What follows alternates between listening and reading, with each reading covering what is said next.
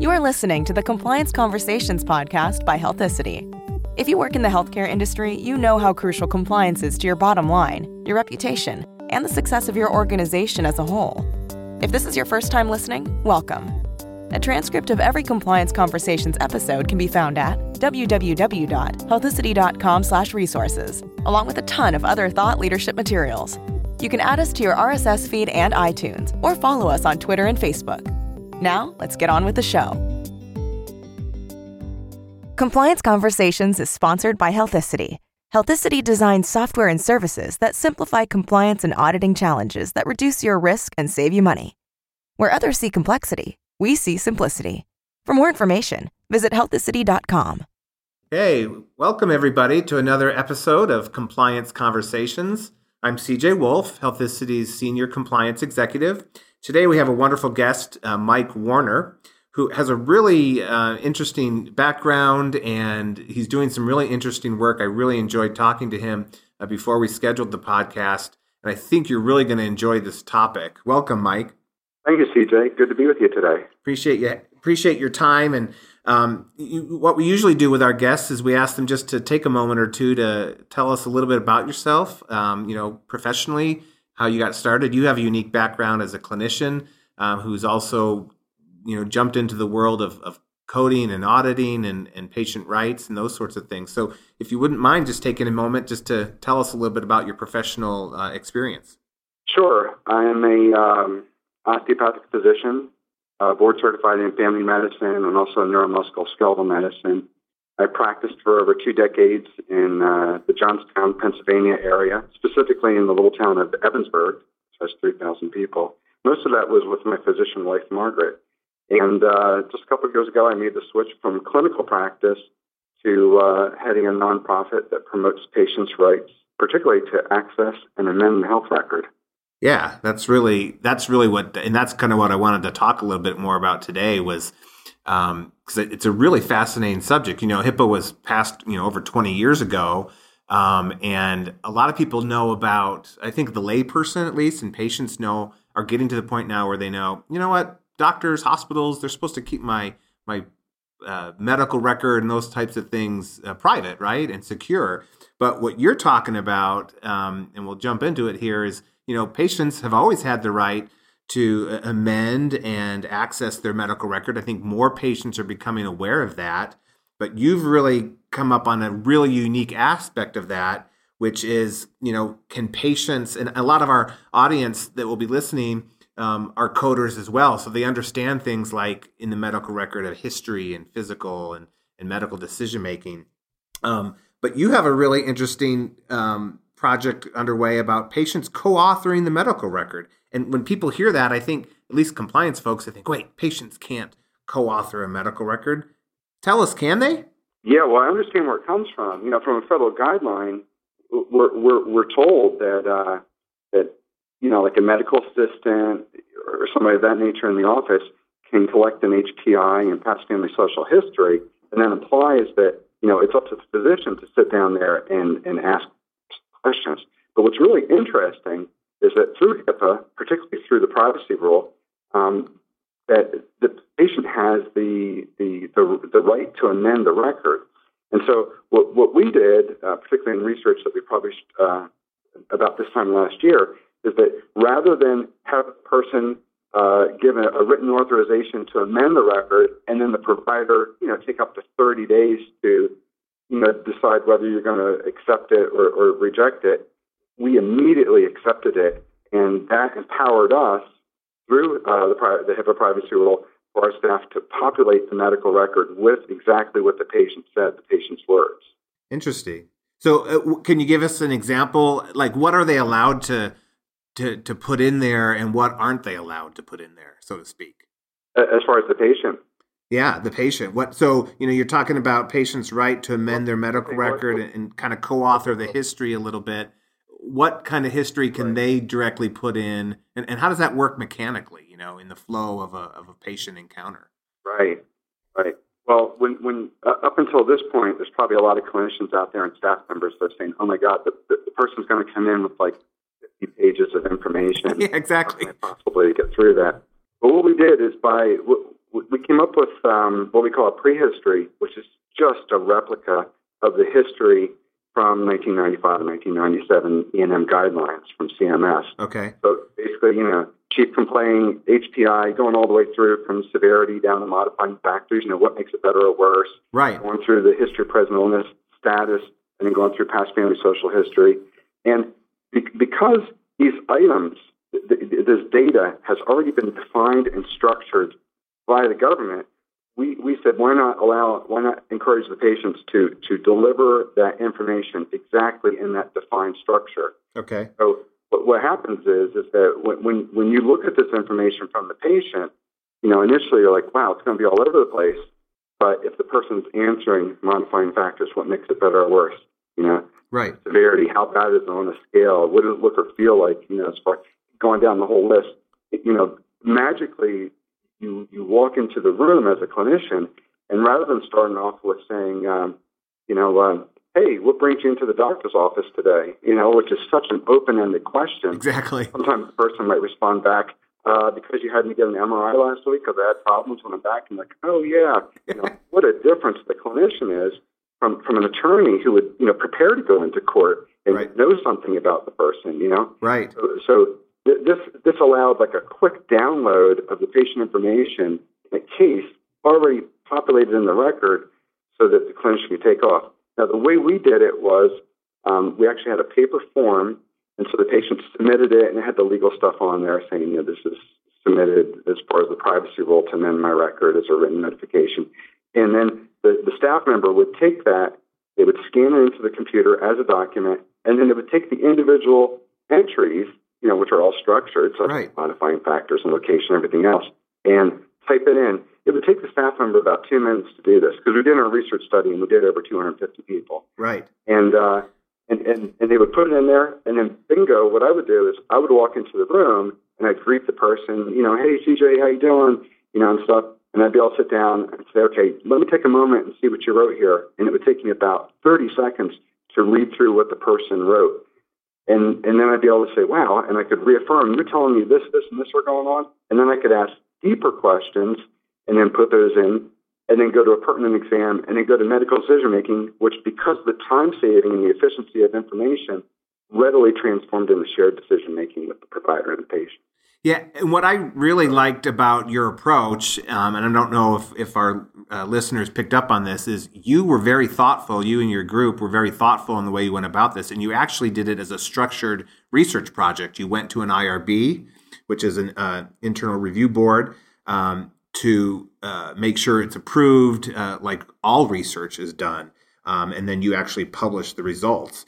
Um, did you know did any of this make a difference so what you kind of just explained uh, i think is really fascinating and then you you measured the results what did you find It was, it was a game changer.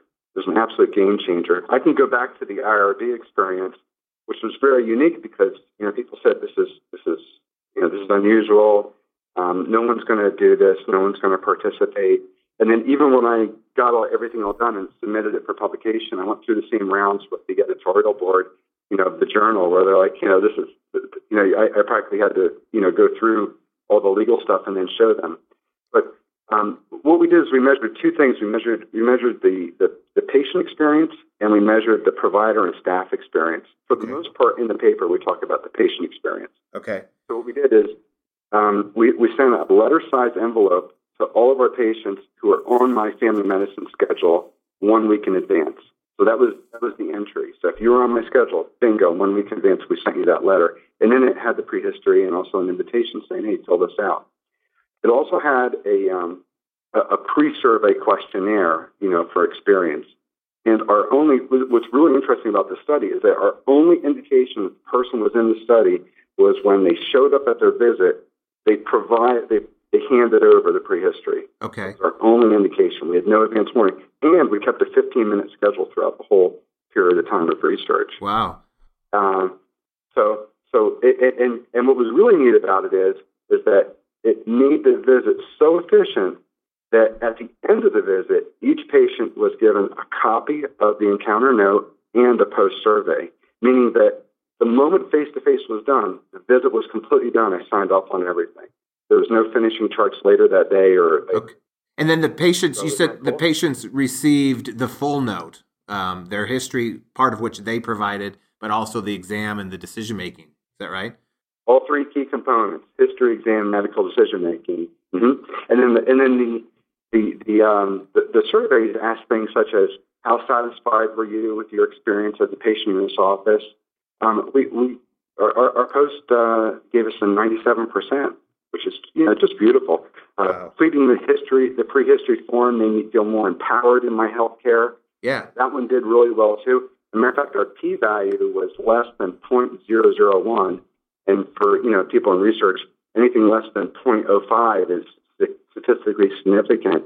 So that just buried it. Also down low at that number was I appreciated being given the chance to co-author my medical record, and also I feel that um, I was better heard and understood by having submitted a prehistory. I mean, you can imagine, you know, for most patients, it's the paradigm shift because you know they're used to going on their portal and seeing like their maybe their medical problem list, their allergy list, and their med list, and some results. But to really go in and see the words of you know, what happened when they expressed their story and what finally got documented. They had the chance to do this, and they were able to recognize what happened partially because they were the co-author. Yeah. Well, you know, as you're talking, Mike, I think, um, and I don't know if, if your research showed any of this, but I'm just kind of my mind's going. Um, you know, older patients, um, maybe not so much, but you know, I think a lot of younger patients want to be more involved in their care. And I'm obviously painting with broad strokes here. There's always going to be exceptions, but is that something like I think you're talking about the engagement that the patient felt and they felt, you know, empowered in their care. I think these younger generations will really catch on to that. You, did your research deal with that at all or do you have thoughts about that? Yeah, it sure did. Okay, so here's what's cool. We had a let me let me address it in a little thing. Sixty four we had a sixty four percent participation rate, which is which is pretty crazy. I was going to say that's great, isn't it? yeah, yeah. Sixty percent of the participants were male.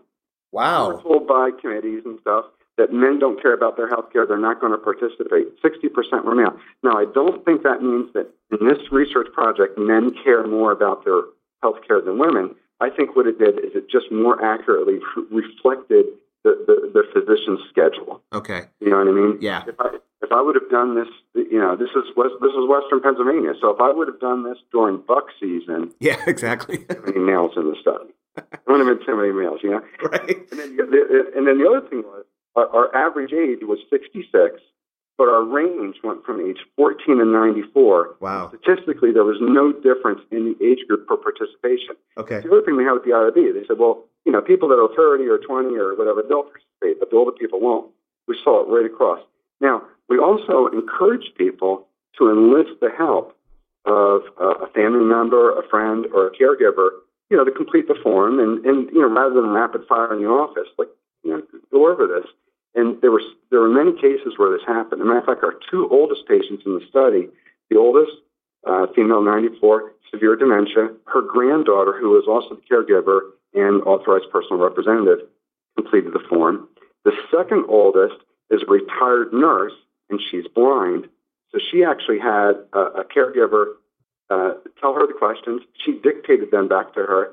She filled it out. And then when I went and did a house call on her, the prehistory was all done. Isn't that cool? Yeah, that is So- that's neat. And and the two and the two 14 year olds that we had in the study, both of them completed their own prehistory, and it was really cool because the parents, you know, I, I, I was, you know, would the parent do it? But the parents both sat back, and it, it was a neat experience to watch the parent watch their child engage Right. at that level. That's real. That is so interesting. Um, Yeah. so you said how many total patients were there in the study? 63. Two sixty three. Yeah. That's great. So, um, what? Tell me a little bit more about. Um, so were you the only participating physician, or were there other practices involved? Is this something that could be, uh, you know, tried again in, in other offices, or, or tell me a little bit about the breadth of the involvement? Well, for this particular study, uh, it, was- it was it was all with me. Okay.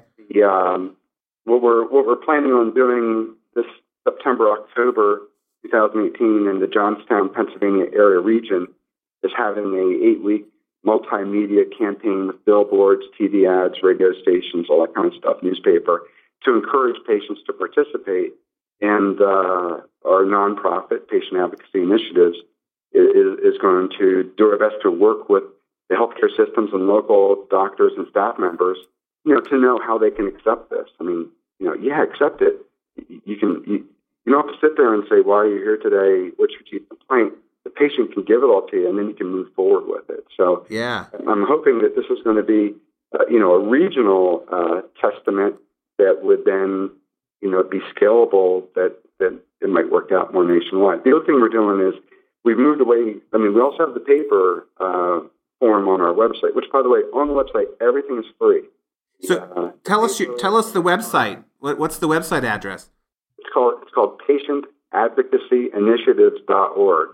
You can also shortcut directly to the electronic prehistory by doing prehistory.com. P R E H X.com. So P R E H X.com is kind of the shortcut. Right. Um, that's really, really, I think, good information because electronic form.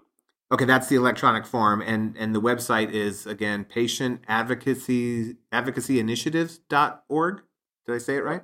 Yep, patient advocacy initiatives.org. And then when you go on that, over in the left hand column, you'll see where there's paper and electronic versions for prehistory as well as sample forms. We also, we also have um, we have a we have an audio book that's free, and we also have a bunch of YouTube videos that are instructional for it. So we're hoping that as we as we conduct this regional experiment, you know, that all these support things that we have there at the nonprofit are going to help it go through. Because you know, if, if somebody reads this and goes back to their provider tomorrow and says, "Hey, you know, I, I heard about this thing where patients can do the history," there's a good chance the doc will fall over. I mean, it'll just sound like it's going to just exactly bust things apart. Exactly. But but, but it's actually, you know, the, the let the patient do the prep time and let them and let them uh, let them participate, and it works out really smooth. Yeah, I, I just thinking myself as a patient, I would love that, right? Like I would, I would appreciate being involved. And I know not every patient's that way, but I think more and more patients, you know, today. Um, they're trying to read about their condition on the internet and this and that. I think the involvement can really Im- improve um, patient satisfaction, as your study demonstrated. You mentioned that um, most of the study kind of focused on the patient experience, but I think you said a little bit of it also on the physician experience. Any data there that you'd like to share on? Um, it sounds like maybe the the encounters went uh, more smoothly or quicker, or, or what other findings from the physician side? Well, well, well, there were, we we we did add a burden to the staff in the fact that they would have to they would have to uh, work with the acceptance of the prehistory. Okay. So you know that that's something that's something where you're asking staff members to, to, to help you. Sure. Help you. Now, now, the um, one of the first things that came out from from the staff surveys, beginning, the end, and then weekly, is that this should all be electronic.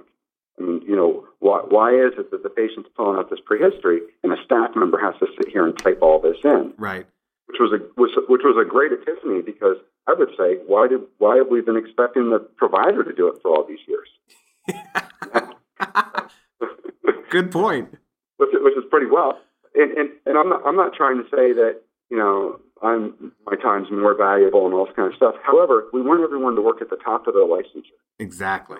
And I agree that this would be this would be a great thing for you know, if, if, we can make this regional project work, and, and, we're trying to we're trying to come up with a with a with a new um, uh, prehistory intake form that that that is going to be hopefully plug in really nice, so that any EHR that wants to hook on can just hook on and take the download, and that way. You know, it can either be patient initiated, and the staff member can say, "Okay," and push the download button, or the provider can, whatever so that it takes everybody out of the loop. Yeah. And that way, the person who greets you at the office can spend time greeting you and out what you need and help you with your next appointment and all that stuff.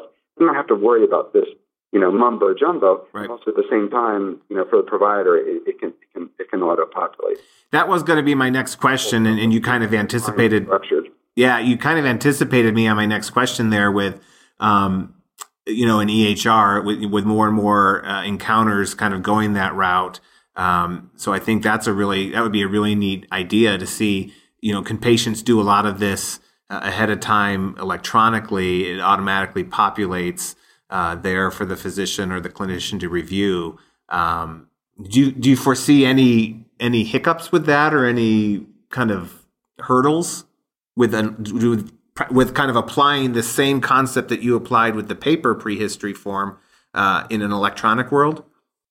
You know, um, what's interesting, I, was, uh, Apple, for example, has a whole bunch of vetting things on on patient generated data, and a, a, lot of their concerns are over intellectual property, such as you know, if you if you open up a website, um, you know, like Facebook or something, am I going to go to the movies and, and with my cell phone? you know, take two minutes worth of the new Star Wars movie and then put it on the Facebook page, and that's a copyright infringement. Right. You know, the cool thing about about about patient information is is that know, the person's telling you how they feel and what's going on, the status of their chronic condition. You know, they're telling you about their diabetes, maybe their sugar, and how their feet are doing, and you, you know uh, whether they're able to exercise, how they're adhering their meds, or whether they're having any side effects.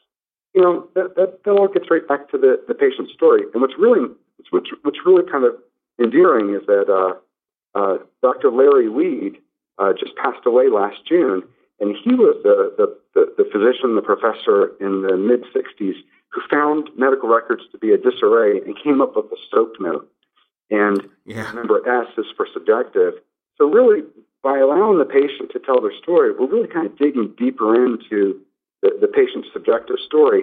And I think we went through a period of time where, you know, we, we saw this anecdotal and now we're saying, wow, you know, there, there's good information. It gets back to, you know, Dr. William Osler, the whole thing of uh, listen to the patient. You know, he's telling you the diagnosis. Yeah. So it's funny how things kind of come around. So, like you were saying before, it's a little bit more of, you know, it's like a paradigm shift where patient and providers are all kind of looking at it in a little bit of a different way. Sure. Yeah. Well, Mike, um, we're coming a little bit uh, up to the end of our time, but I wanted to ask you kind of uh, one last question about uh, your your nonprofit organization. And you, you, mentioned to me before about how it's really focused on patients' rights and access to amend.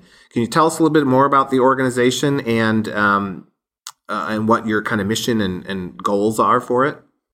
Well, our our immediate goals, uh, particularly with this upcoming project, uh, which just just because we do a prehistory challenge in September, October in the Johnstown area doesn't mean other people can't participate. I'll gladly look for that.